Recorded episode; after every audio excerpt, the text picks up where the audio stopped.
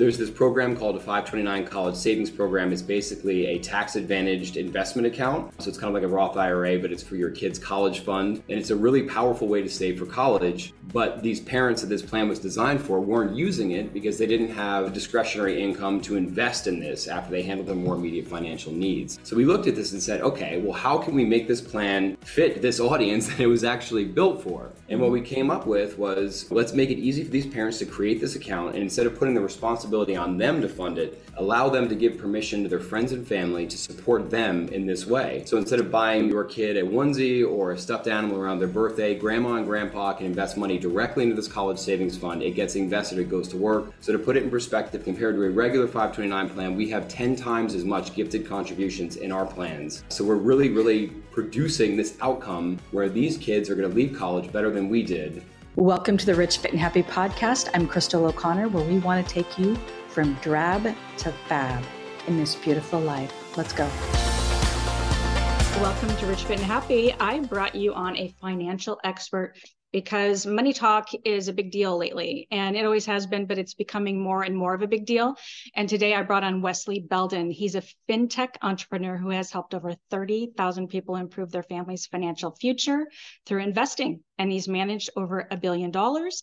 His humble beginnings instilled a drive for making the world a better place for those looking to empower themselves and has led to him helping people navigate the quickly changing world to provide financial security for themselves and their families through his current ventures which is called Raise Financial and Scholar Raise. And that's what we're going to talk about. And he lives in Nashville with his wife and two kids and his dogs. And we just discussed Nashville, didn't we? So right before I hit record, I was talking about the beach and he was talking about how great Nashville is. Mm-hmm. And it's great to like share that with an audience. A lot of financial reasons.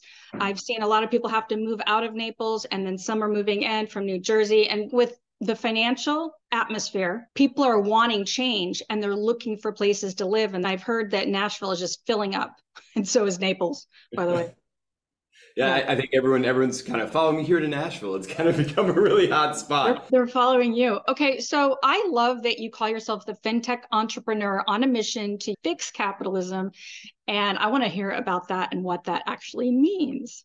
Sure. First of all, Crystal, it's so great to be here and thank you for having me on the show and then also making me a little bit homesick about Florida and the beautiful beaches there. But yeah, so when we say that, we look at kind of a lot of the things that are working so great right now in our economy. You think about kind of how our capitalist society works, it's very, very good at providing resources to businesses and endeavors to kind of produce products and outputs. It's great. I mean, you think about like how our economy just hums and how it really moves. And what we're saying is that as this works, the primary feature of our economy here in America is that idea of producing things, output, and then being very geared towards doing that. What we're saying is, how do we get more people, regular people, everyday people, invested in the outputs of that? And by that, we mean invested in a meaningful way in equity ownership, you know, think like stocks in these companies, right? So you look at the last 30 years, we've seen productivity increase, but wages have remained static. The difference between those two graphs has been recapitalized in the share price of these firms. And so this has been a really great way to enrich yourself. It's been a great way to produce long-term economic stability for yourself and your family. But it means that you have to be invested in these companies. You have to be invested in these markets. And if you do that, you can use capitalism to really kind of enrich yourself. Capitalism is such a controversial topic, isn't it? I'm all about capitalism, but I like the word conscious capitalism do you hear that thrown around? I was at first annoyed by it, but then I started realizing that I guess it's necessary. It's a necessary, I don't want to call it evil because I don't think capitalism is evil, but it it has its problems, right? So how is capitalism going to fix the problems that capitalism has caused? So I think like what is that old adage? Capitalism is the worst system except for all of the other ones. Uh, I think that's you know I mean any system that we put together is going to have its inherent upsides and downsides, and that's just kind of the nature of any complex organization. And so I think what's really important is to look at what works really well in a system and then think about how you can expand that success to include more people, right? And so, for whatever reason, you talk about conscious capitalism, like that used to be a much larger tenant of the way that large corporations thought about themselves in society. They would look at themselves and say, we are supporting our employees, we are paying taxes to the community, and then we're enriching our shareholders as well. So they looked at this and said we have three main stakeholders, or four if you count the customer. So you have your customer, your employees, the society in which you operate, and then your shareholders, usually somewhere in that stack towards the top, as the idea of them being the priority. As modern capitalism or late stage capitalism kind of came in, a lot of that focus shifted to primarily and almost exclusively focusing on the shareholders as the only real stakeholder in the firm. And they started looking at it as the fiduciary responsibility of the leadership of that firm to enrich that shareholder above and beyond everything else. When the focus shifts towards that, you're going to have it at the detriment of the employee in the form of wages. You're going to have it at the detriment of society in the sense of reduced taxes. But that money isn't lost or disappeared. It's just been recapitalized in the hands of the shareholders. So if you think about that, if you want to be conscious about how you want the world to work, how you want it to look, if you make yourself a shareholder, you're going to receive those funds and you can deploy them in the way in which you see fit. And I think that's kind of the way of saying, you know, be the change that you want to be. But these systems are like trying to turn uh, an aircraft carrier, right? Like our society moved in this direction, our capitalist structure moved in this way you know you're not changing it. It's enriching too many people. It's too good at doing this. So if you're not changing it use it to do what you want to do. And that's kind of what we're saying. The idea of working your way to economic stability is less and less tenable now. You need to work you need to have that income but then what you do with that income is you need to invest it. And by investing it you can basically reap the rewards of this new structure of capitalism where it's so focused on enriching shareholders so become a shareholder is what you're saying. What are some of the first steps? My audience isn't necessarily younger, but name one or maybe two or three things that a younger person can do to improve their financial future in this weird and volatile environment? Sure. Yeah. I mean, there's a lot of rules of thumb, simple, basic things that everyone should be doing. Obviously, everyone's picture is a little bit different but you need to be focused on your retirement. If your employer offers a matching grant for your retirement, definitely make sure you're maxing that out. Make sure you're setting yourself in that space. Look at your different debts and your outlays, what your objectives are. If you want to buy a house, you got to start thinking about that down payment and how long it's going to take, what that's going to look like, you know, buying a home in your market. And then, like when it comes to investing, we're huge fans of really, really boring and basic things. Buy a broad based market ETF. And what that means is you buy basically an exchange traded fund, which you buy and sell just like a share of stock, but that share of stock owns a little piece of every company that's traded on the total stock market. So what you're basically saying is, I'm not trying to pick the Amazon in, in 1998. You're basically saying the entire stock market we think is going to go up over time because we think American capitalism is going to increase in value, it's going to increase in its endeavors. And so you're basically placing that long term bet on the total market and this has proven to be one of the best ways to invest for the long term, that balance of risk and reward. And it's super simple. And so we always say that's a great foundation just to make sure that you're doing that. If you want to do something more exotic with a smaller percentage of your investable funds, then by all means. But once you take care of that base, and that's one of the easiest things to do, just kind of just get involved in the total market and just park your money there. So, and... so you're talking about just using the app, like the Robinhood app. Is that what you're talking about? You can use Robinhood, yeah, but you know, like be careful because Robinhood, the way they monetize themselves, they do what's called payment for order flow, and basically you are the product that they sell to larger institutions to be the other sides of their trades. So the more times that you trade, the more product they have to sell. So they try to incentivize you to trade more frequently. Like if you buy something on Robinhood, the confetti goes off and it's like this dopamine hit and it's great.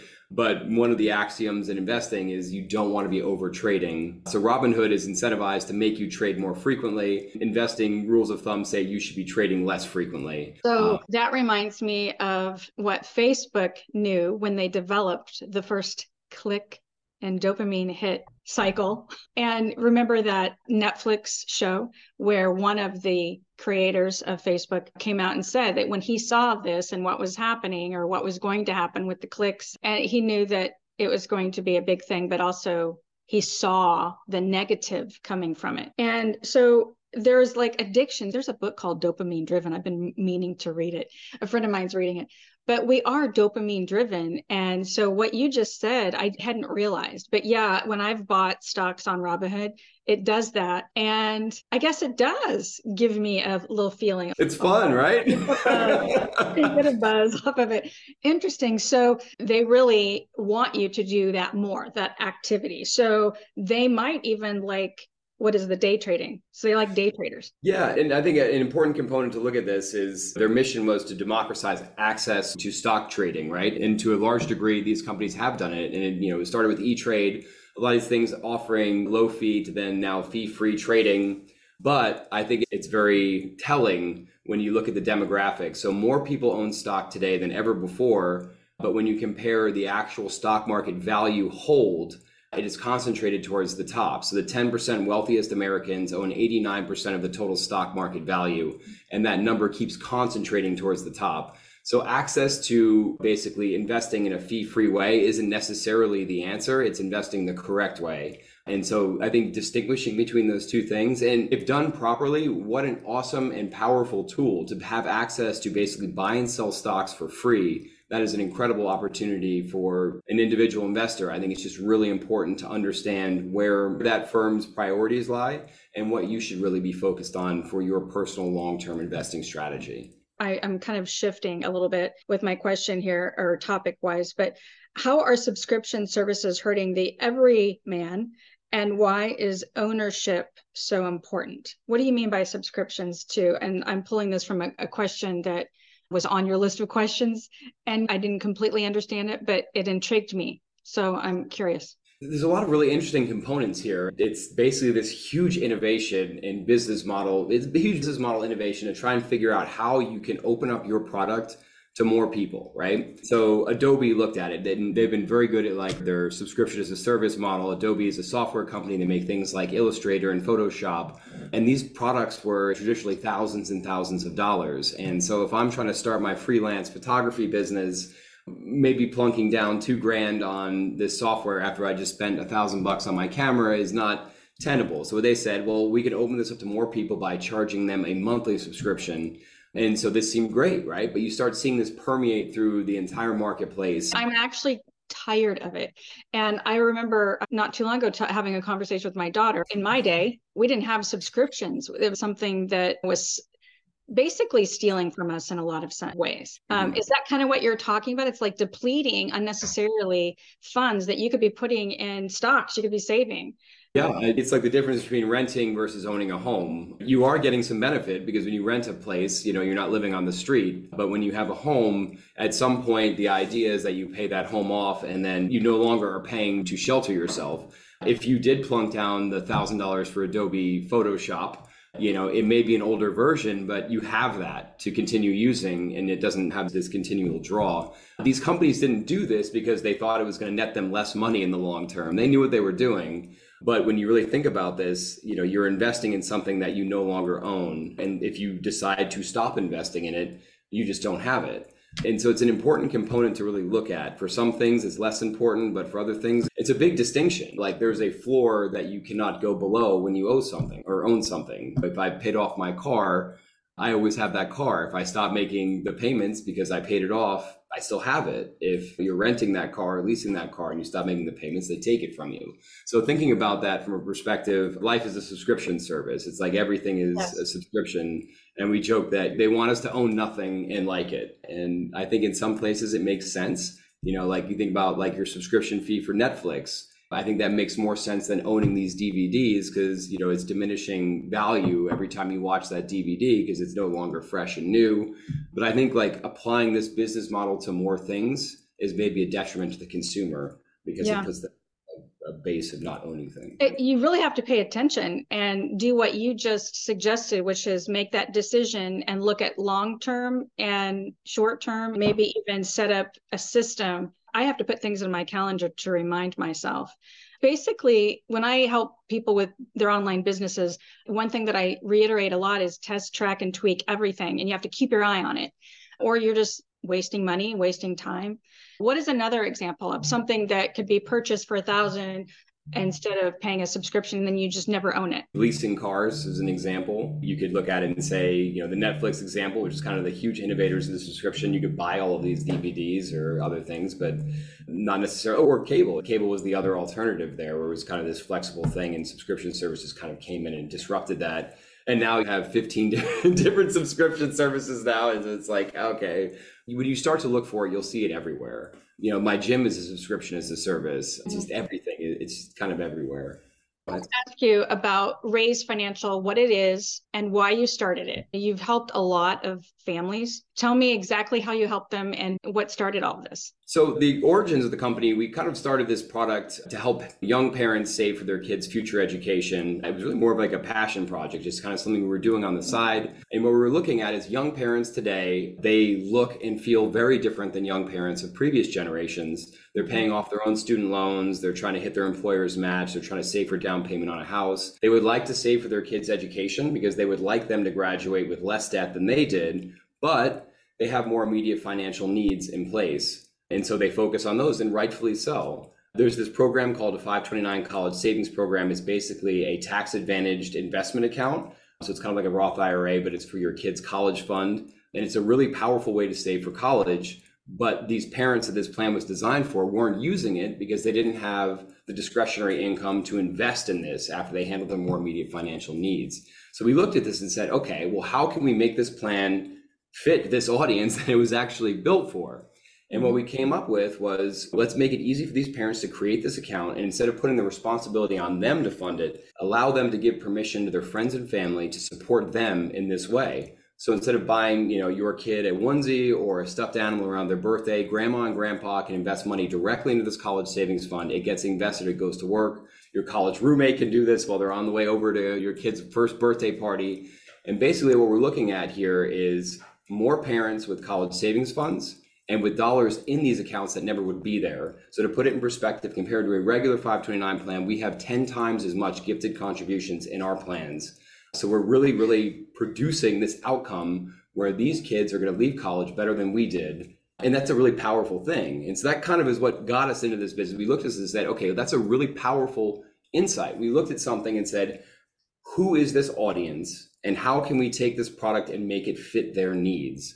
And that's kind of the ethos of our company. We continue to innovate in that space. We're launching a high yield savings account, and then we're also launching a long term investment account which is kind of tackling a lot of the headwinds that young people are facing in their long term investment journey. So, where do they go to start? So, our website is raisefinancial.com. That's the best place to kind of learn all about what we're offering and what we're into. You could reach out to us through that website. Also, our Instagram is a great way to get in touch with us. That's Raise Financial. We monitor both those channels 24 7. We're an always on company. So, if you have questions, we have answers. But yeah, come check us out. Look at what we're working on we'd love to chat about it and see if it's a good fit. And what is Scholar Raise?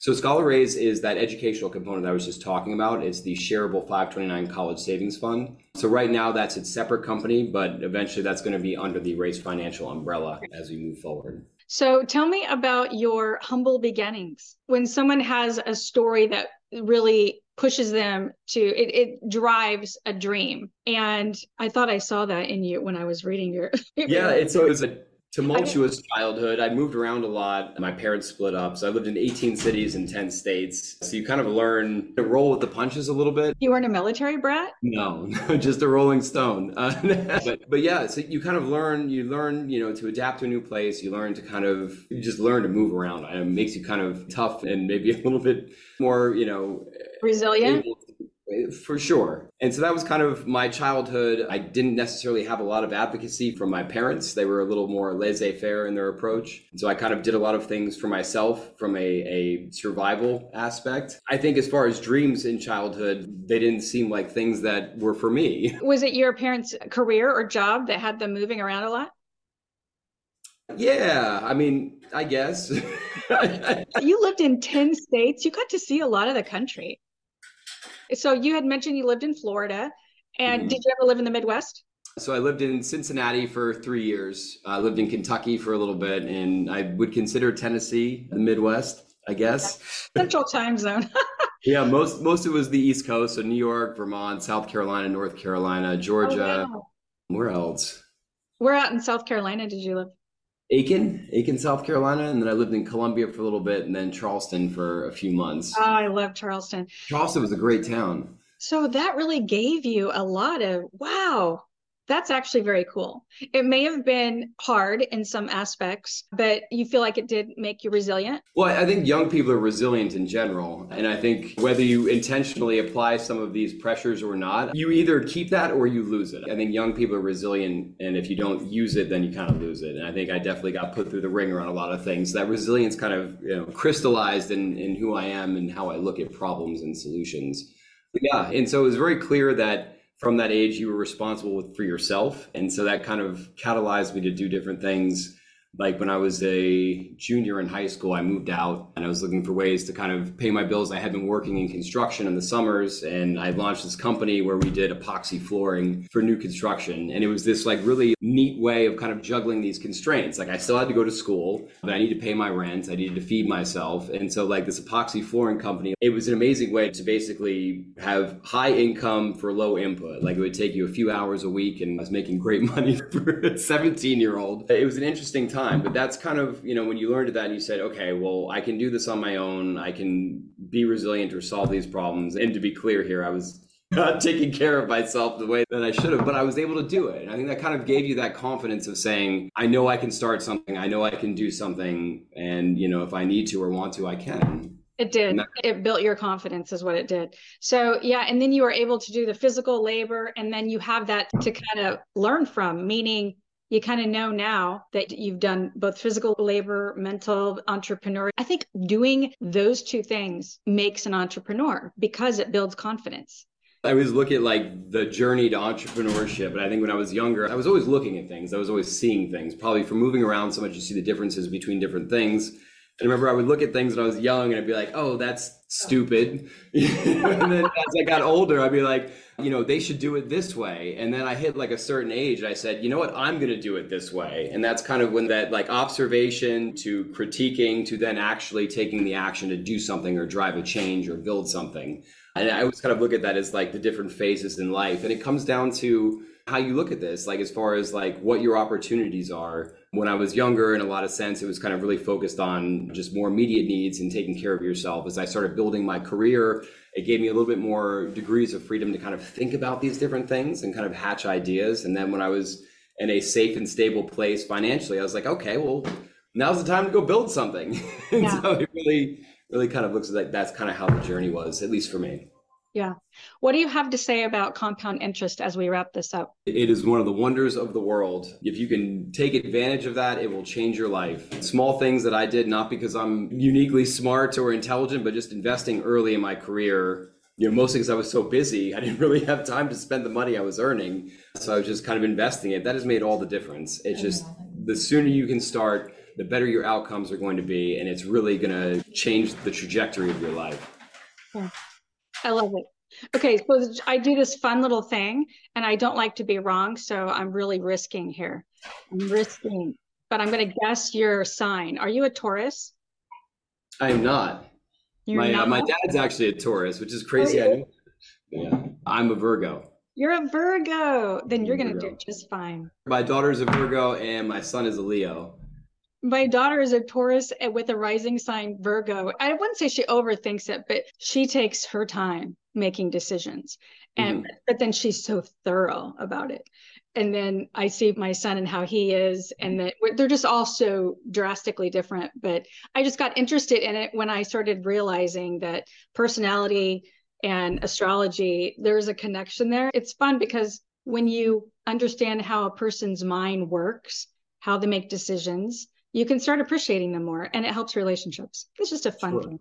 Crystal, what, what sign what sign are you? Aquarius. Yeah, and this is an interesting fact.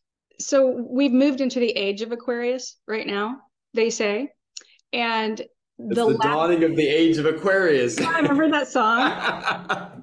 and so this is an interesting fact that I recently heard. The last time that we were in the sign of Aquarius, the Earth, was in 1776, the revolution. So think about that for a second. Wow, there are so many revolutions happening right now.